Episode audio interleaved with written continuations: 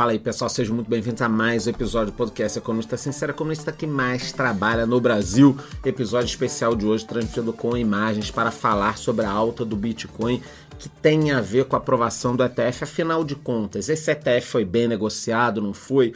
Tem gente comprando. Tudo isso você vai entender no episódio de hoje. Você precisa ficar até o final. Mas antes de eu começar, eu já te peço para me falar aqui nos comentários você acha que o Bitcoin agora vai subir, vai disparar ou vai ficar esse negócio de andar de lado? Me diga aí nos comentários a sua previsão. Pois é, galera. Foi aprovado o ETF, todo mundo tá feliz e tal. E agora? O que, que vai acontecer? O que está acontecendo? Agora que o ETF está aprovado, a gente já viu que o mercado aceitou bem o Bitcoin começou a subir logo depois, as outras moedas, as chamadas altcoins, também subiram. Óbvio que ficou aquela desconfiança na hora que saiu a notícia: caralho, será que foi aprovado? Será que não foi? Porque um dia antes teve a palhaçada de que a SEC disse que tinha sido aprovado e o perfil, na verdade, foi hackeado. Então, na hora que realmente foi aprovado, ficou todo mundo pensando: pô Será que esse negócio foi aprovado mesmo? Ou de novo é algum hacker ou alguma coisa que está acontecendo? De qualquer forma, o Bitcoin está no seu maior preço em dois anos. Você não pode ignorar isso. Então, logo após a aprovação, o Bitcoin deu uma subida, bateu nos 48 mil, voltou para os 46 mil o Ethereum subiu bastante, para quem está olhando por imagens, ali na hora chegou a bater 8, 9, até 10% de alta, também deu uma recuada, e aqui eu preciso explicar, para quem é novo no mercado, muitas vezes você olha, tá subindo, subindo, aí de repente cai um pouco, você, caramba, que droga, logo agora que eu comprei tá caindo. Olha só, o Bitcoin sobe, as outras moedas sobem, e precisa respirar. Então, mesmo num mercado de alta, você tem pequenas correções. Não aquelas correções de 80%, que, são, que também são normais no mercado de cripto, mas mesmo numa bull run, que a gente chama, que é o mercado de alta, você tem lá o Bitcoin vai a 48 mil, aí cai para 44, 43, 39, aí volta para 45, 53, aí cai. Se é o seu primeiro mercado de alta, se você quiser que ele fique subindo para sempre, em algum momento você vai comprar, ó, você vai tomar no furico. O Bitcoin há pouco tempo estava abaixo de 20 mil dólares, está quase 50. E tem gente falando, ah, não fico confortável em comprar, não, não sei se isso vai subir. Ele vai nesse, nesse ritmo. Eu não estou dizendo para ninguém comprar, ele pode cair, mas cuidado com essas quedinhas pequenas de achar que o negócio vai despencar. De manhã, o mercado já estava subindo 25% no pré-mercado, o ETF do Bitcoin, que começou a ser negociado. Aí depois que o mercado realmente abriu, a gente viu um volume muito grande entrando nesses ETFs. Os ETFs de Bitcoin atingiram 10 bilhões de reais em volume de negociação. É muita coisa. Então, mal os ETFs começaram, o volume já foi gigante. Pá, pá, pá. Foram vários ETFs, eu vou mostrar aqui para vocês. E no final do dia, quando a gente olhou, falou: caramba, realmente o volume foi muito grande. Fora que muitas empresas ainda estão analisando, estão olhando, pô, será que eu vou entrar? Será que eu não vou? São muitos ETFs, qual ETF que a gente vai escolher? A probabilidade desse mercado crescer agora, do mercado institucional, é muito grande. Agora são vários ETFs, já tem estudo para aprovação de ETFs de outros projetos, Ethereum, XRP, pacotes de projetos dentro de ETFs. Esse mercado está só começando. Hoje eu postei um vídeo no meu Instagram, deu falando sobre o Bitcoin há sete anos. Parece que foi ontem.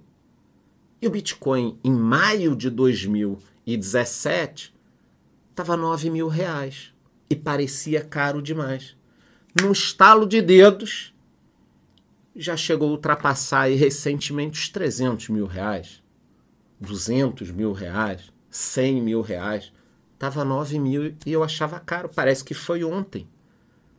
Pessoal tem que ter paciência. Que a galera entra nesse mercado achando que vai ficar milionário da noite pro dia que nem eu fiquei.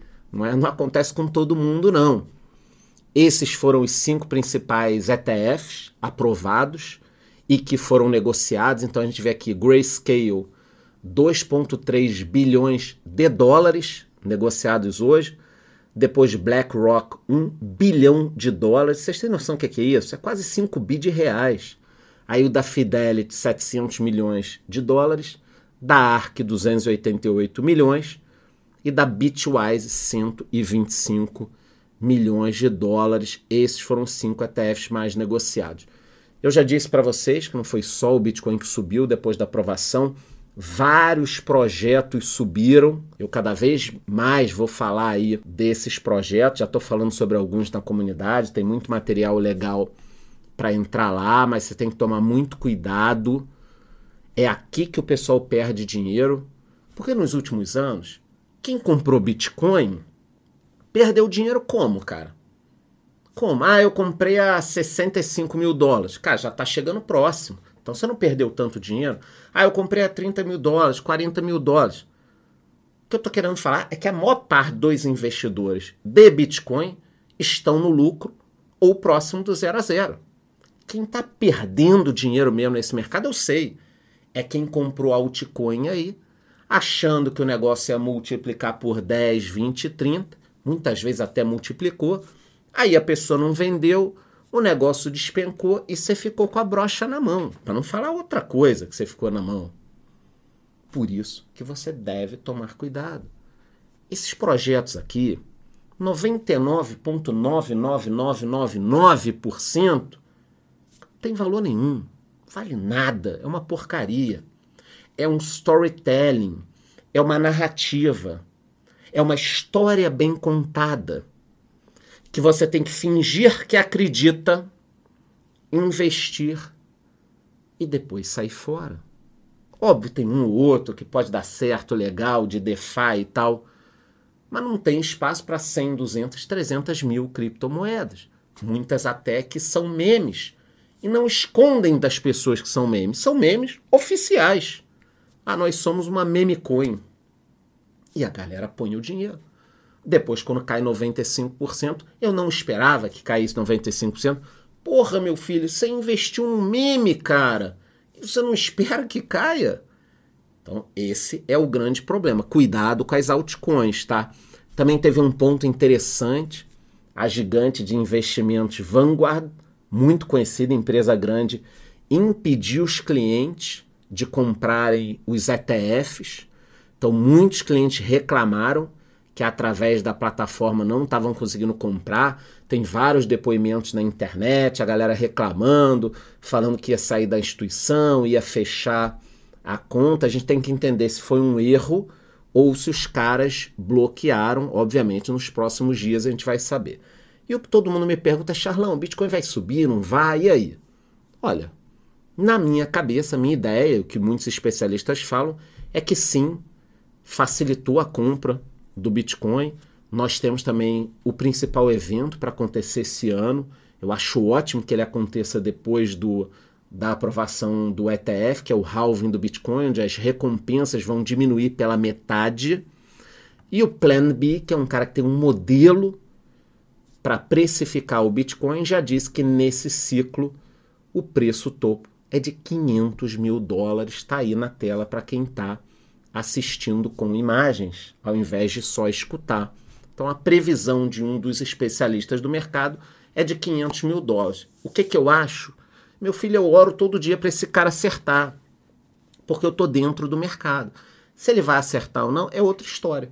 Por isso que eu tenho uma parte do meu patrimônio em criptomoedas. Então, esse foi um episódio rápido só para posicionar vocês. Mercado cresceu, topo dos últimos dois anos, vários ETFs tendo seus primeiros investimentos, 10 bilhões de reais sendo negociados, Vanguard barrando a brincadeira e previsão de 500 mil dólares. É isso, qualquer novidade sobre esse tema que eu volto para conversar com vocês. A única coisa que eu te peço antes de acabar esse episódio é que você me diga nos comentários: e aí, depois desse ETF, você acha que o mercado sobe, vai disparar de vez ou vai ficar andando de lado e pode até cair? Me diga aí nos comentários. É isso, te vejo no próximo episódio.